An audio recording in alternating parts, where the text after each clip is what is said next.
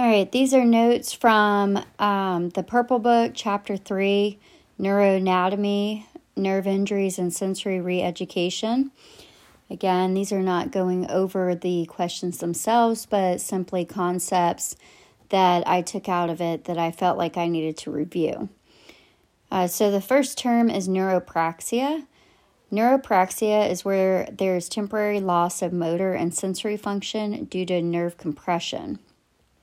In a neuropraxic injury, the integrity of the axon is preserved. The endoneurium, perineurium, and epineurium are all intact. Patients can expect a full recovery without surgery. Recovery will be within days to weeks because the axon is anatomically intact. A nerve conduction velocity test will be normal, but EMGs will show absent motor action potentials. So, neuropraxia, an example of this is somebody with mild carpal tunnel syndrome. When you're treating nerve compression, the treatment should be determined by the stage of degree of the nerve compression. If you look at Dellon's two point discrimination, if it's abnormal, then there is axonal loss and the degree of compression is too advanced for conservative management. There are three specialized receptors. We have our Merkel cell, our Pacinian corpuscles, and our Meissner corpuscles. The Merkel cell, sorry, the Merkel cell, uh, its function is for constant touch or pressure and it's slow adapting. To test for Merkel cells function, you can use the Semmes Weinstein, a static two point, and a tuning fork. The Pacinian corpuscles, their function is 256 hertz movement and vibration, and they are rapid adapting. A test for this is a tuning fork. The Meissner corpuscles, they are going to recognize 30 hertz of vibration, movement, and they are also rapid adapting. So for Meissner corpuscles, you can use a tuning fork or moving two point. So the Merkel cells are slow adapting, and that's going to be your constant touch pressure. And the Pacinian corpuscles are going to be your rapid adapting, uh, detected with 256 hertz. And the Meissner corpuscles are going to be detected with 30 hertz. Quadrangular space syndrome. This is where the patient complains of shoulder pain and paresthesias down the arm with weakness in the shoulder region. Parsonage Turner syndrome commonly occurs after a viral infection and affects the anterior interosseous nerve and the long thoracic nerve. Patients with Parsonage Turner syndrome will have scapular winging weakness in the deltoid, thumb, and index finger. The cell body of the sensory neuron is located in the dorsal root ganglion. Schwann cells are located in the peripheral nervous system and create the myelin sheath around the axon. Sunderland has five numerical classifications of a peripheral nerve injury. The first stage of Sunderland's is localized segmental demyelination and Schwann cell disruption with minimal structural disruption. The second is disruption of the axon only, a preserved nerve sheath, and Wallerian degeneration occurs. The third level of Sunderland's peripheral nerve injury is where the epineurium and the perineurium are intact, but the endoneurium is disrupted.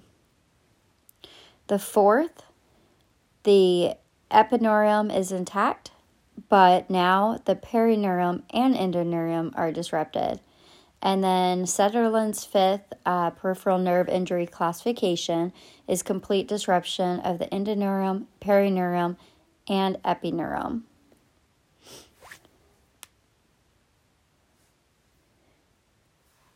So, for Sunderland's, an easy way to remember this is the um, first stage is just segmental demyelination and minimal structure disruption. And then in the second, you will have axon disruption and Wallerian degeneration. And the third is going to be the endoneurium. The fourth is going to be the endoneurium and perineurium disruption. And the fifth is going to be all three disrupted. Remember, the perineurium is a strong elastic tissue that surrounds each fascicle and protects the contents of the endoneurial tubes. The perineurium is also a diffusion barrier to keep certain substances out of the intrafascicular environment. The perineurium is also a blood nerve barrier. So, not only do you have Sunderland's uh, five numerical classifications of peripheral nerve injuries, but you also have Seddon's nerve injury categorization. So, Seddon's is uh, three levels. You have neuropraxia, axonomy, sorry, axonomesis. I can't say that word, and neurotmesis. Neuropraxia is the patient will have good recovery. It's a very mild condition, um, like acute carpal tunnel syndrome.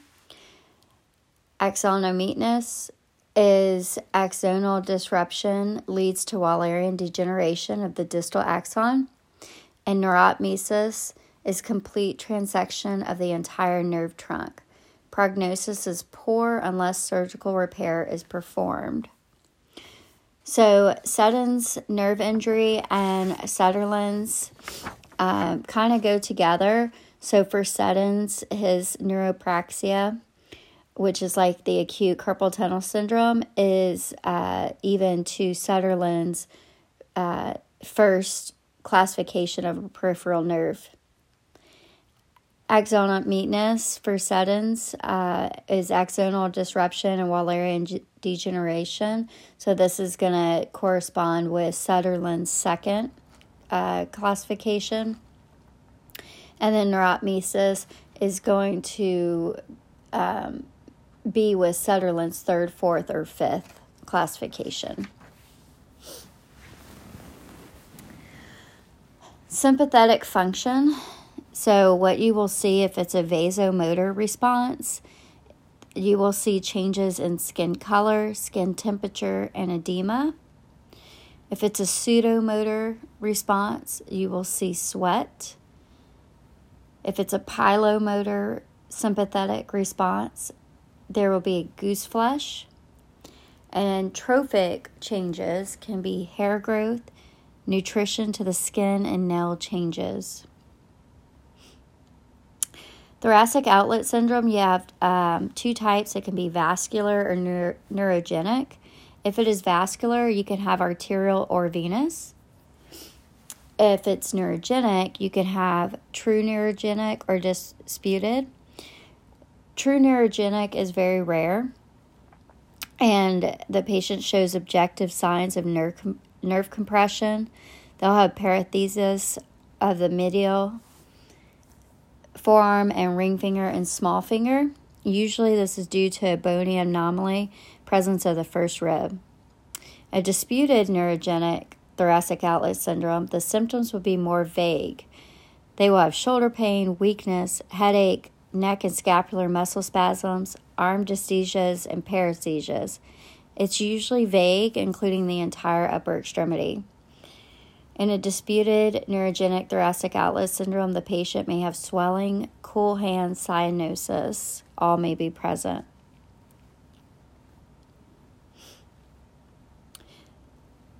After a nerve injury um, or repair, the sensory will return in a specific order. The first that will come back will be pain, then temperature, 30 hertz vibration, moving touch, constant touch, 256 hertz vibration, touch localization, two point discrimination, and stereognosis. So I'm going to repeat this because there was lots of questions on this. The sensory return in order is pain, temperature, 30 hertz vibration, moving touch, constant touch, 256 hertz vibration, touch localization, two point discrimination, and lastly, stereognosis. When a patient can detect 256 hertz vibration, then they are ready for late stage sensory re ed of object recognition.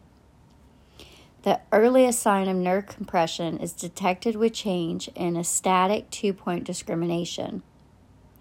With two point discrimination test, normal is less than 6 millimeters, fair is 6 to 10 millimeters, and poor is 11 to 15 millimeters.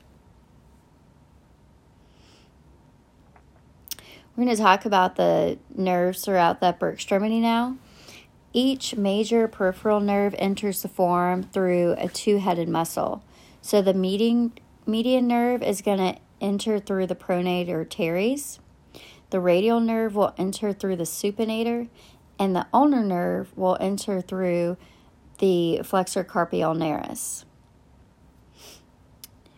So the median nerve arises from the lateral cord which is C6 to C7, and the medial cord, C8 to T1.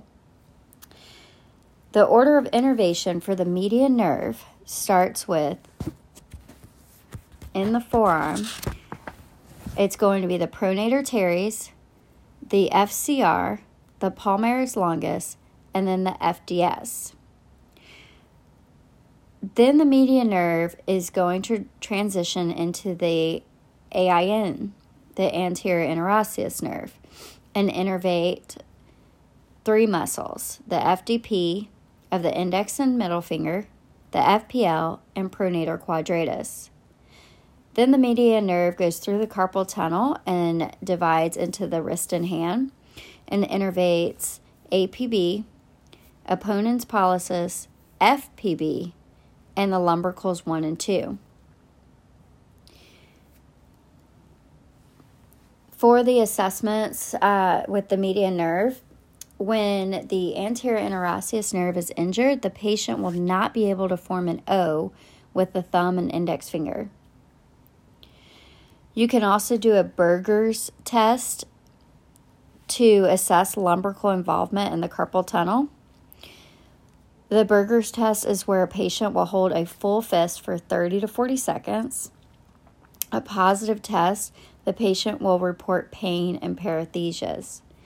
If there's lumbrical involvement with carpal tunnel syndrome, then the patient will most likely need an orthotic that includes the MPs and extension. Other assessments include the Tinels, Phalen's, and Durkin's. A quick way to rule out carpal tunnel syndrome is to assess sensation in the thenar eminence.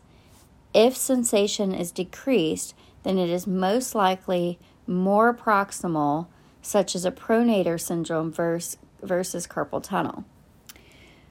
Remember, the palmar cutaneous branch of the median nerve does not go under the retinaculum.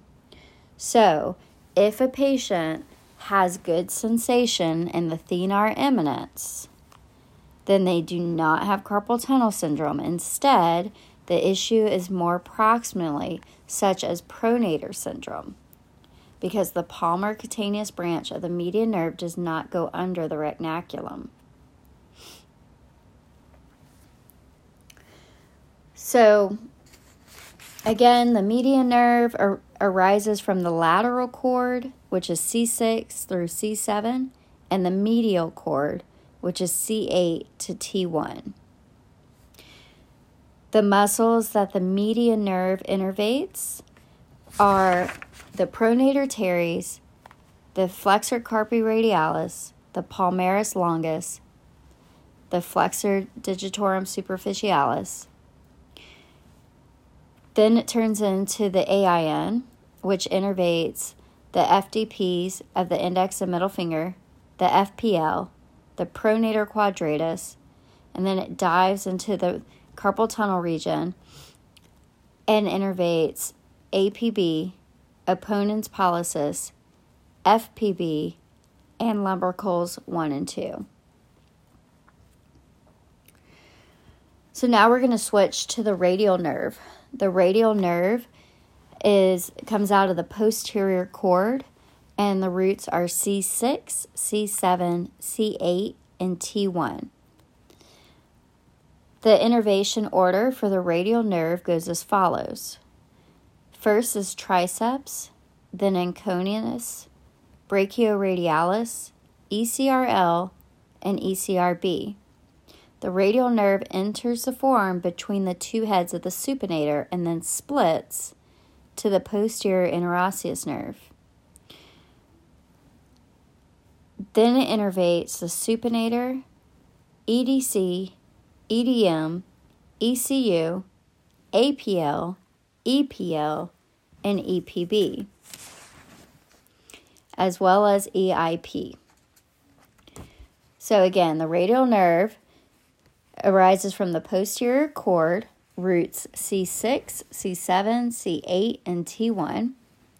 The innervation order is triceps, anconeus, brachioradialis, the ECRL, the ECRB, and then the PIN innervates the supinator, EDC, EDM, ECU, APL, EPL, EPB, and EIP. Now we're going to switch to the ulnar nerve. The ulnar nerve is in the medial cord, and the roots are C7, C8, and T1. The ulnar nerve enters the forearm between the two heads of the FCU and does not innervate anything above the elbow. The order of innervation for the ulnar nerve in the forearm is the FCU and the FDP to the ring finger and small finger.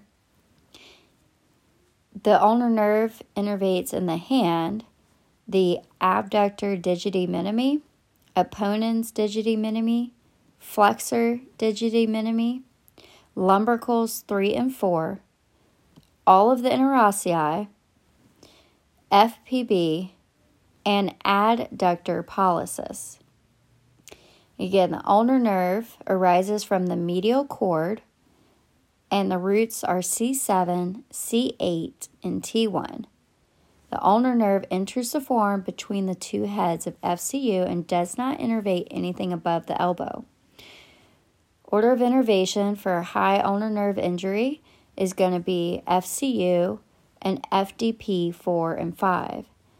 In the hand, the ulnar nerve innervates the abductor digiti minimi, the opponens digiti minimi, the flexor digiti minimi, lumbricals 3 and 4, the interossei, FPB, and adductor pollicis. The suprascapular nerve is in the upper trunk. It's C5 to C6 nerve root and it innervates the supraspinatus and infraspinatus.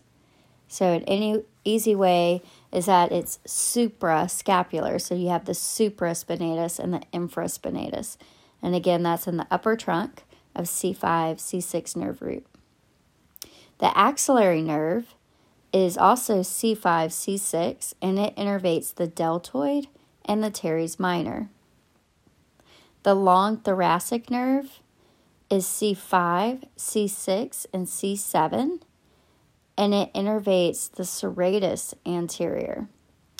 The long thoracic nerve is um, injury of this is a classic cause of scapular winging. Horner syndrome is due to an avulsion at T1 nerve root.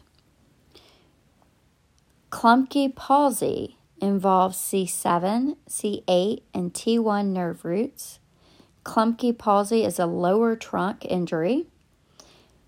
With Klumpke's, you will see um, the shoulder, elbow, forearm, and wrist are all intact. However, the patient will have loss of finger extension and flexion, and intrinsic function will be lost in the hand. With Klumpke's palsy, severe sensory loss in the small finger, ring finger, and medial aspect of the forearm are present. So again, Klumpke palsy involves C7, 8, and T1 nerve roots. They will have normal motion proximally, but they will have loss of finger flexion, extension, and intrinsics in the hand. Erb's palsy, or Erb Duchenne, is involving C5 and C6 nerve roots. So Erb's palsy is an upper trunk injury. So Klumpke's is a lower trunk, Erb's is an upper trunk. And with Erb's, they will have paralysis of the supraspinatus, the infraspinatus, the deltoid, biceps, brachialis, and brachioradialis muscles. So Erb's palsy is going to be all proximally um, affected, and that's going to be your upper trunk and C5, C6. But with Klumpke, it's all going to be lower in the hand. And so this is going to be your lower trunk, C7, C8, and T1 nerve roots. So now we're going to look at dermatomes. Um, dermatomes do not follow the actual like nerve path, so um, they're separate dermatomes. C5 goes from the middle deltoid to the elbow. So we're going to start at the top of the arm um, and work our way down. So C5 is middle deltoid to the elbow. C6 is, is then going to take it from the radial forearm region. And then C7 is going to be the radial thumb. Then we're going to return back up to our axilla this is going to be T2, our axilla region. And then the medial upper forearm is T1. And C8 is going to take it from the medial forearm down to the ring finger and small finger.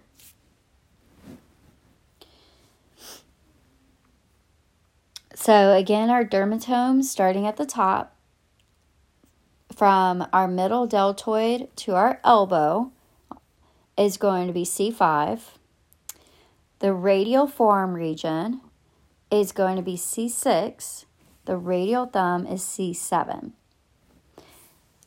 Come back up to the axilla region. So now we're on the medial portion of your arm. The axial axilla is going to be T2. The medial upper forearm is going to be T1. And then the medial forearm to the ring and small finger is going to be C8. Hansen's disease, which is also known as leprosy, is, is due to an infectious bacterial disease that damages the nerves in the limbs and facial areas. With Hansen's disease, sensory loss occurs before motor loss, and deformity can be prevented with early detection.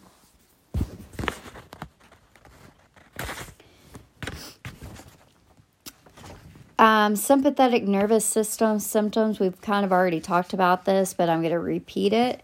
So, uh, if they are having a vasomotor response, you will see changes in skin color and temperature.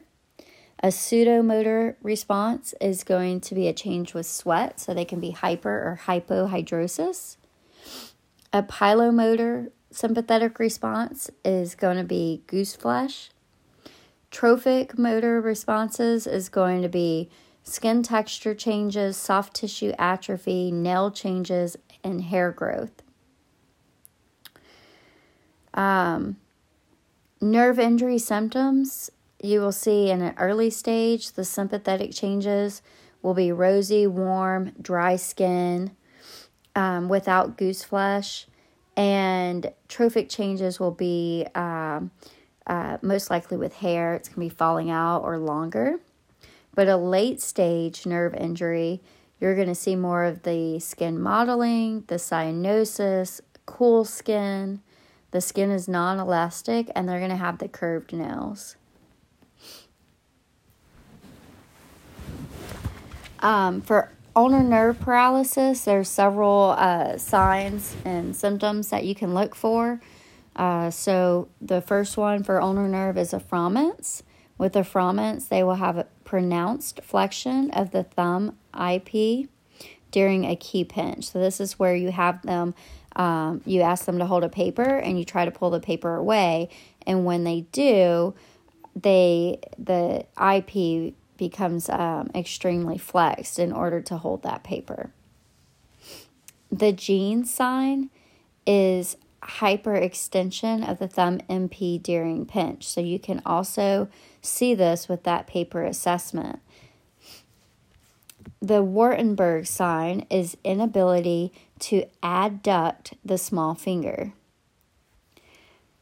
The Duchenne sign for ulnar nerve is clawing of the ring finger and small finger. So this is known as the Duchenne sign. And an extreme claw deformity is going to be more noticeable in a lower um, ulnar nerve injury. Egawa sign is the inability to cross the middle finger and ring finger or the middle finger and index finger. So, in other words, um, with an Egawa, the middle finger cannot adduct or abduct. Andre Thomas sign is um, when the wrist goes into flexion when attempting to extend the middle finger. So you ask the patient to extend their middle finger, flip them off, and what happens is the, the wrist goes into flexion. This is the Andre Thomas sign.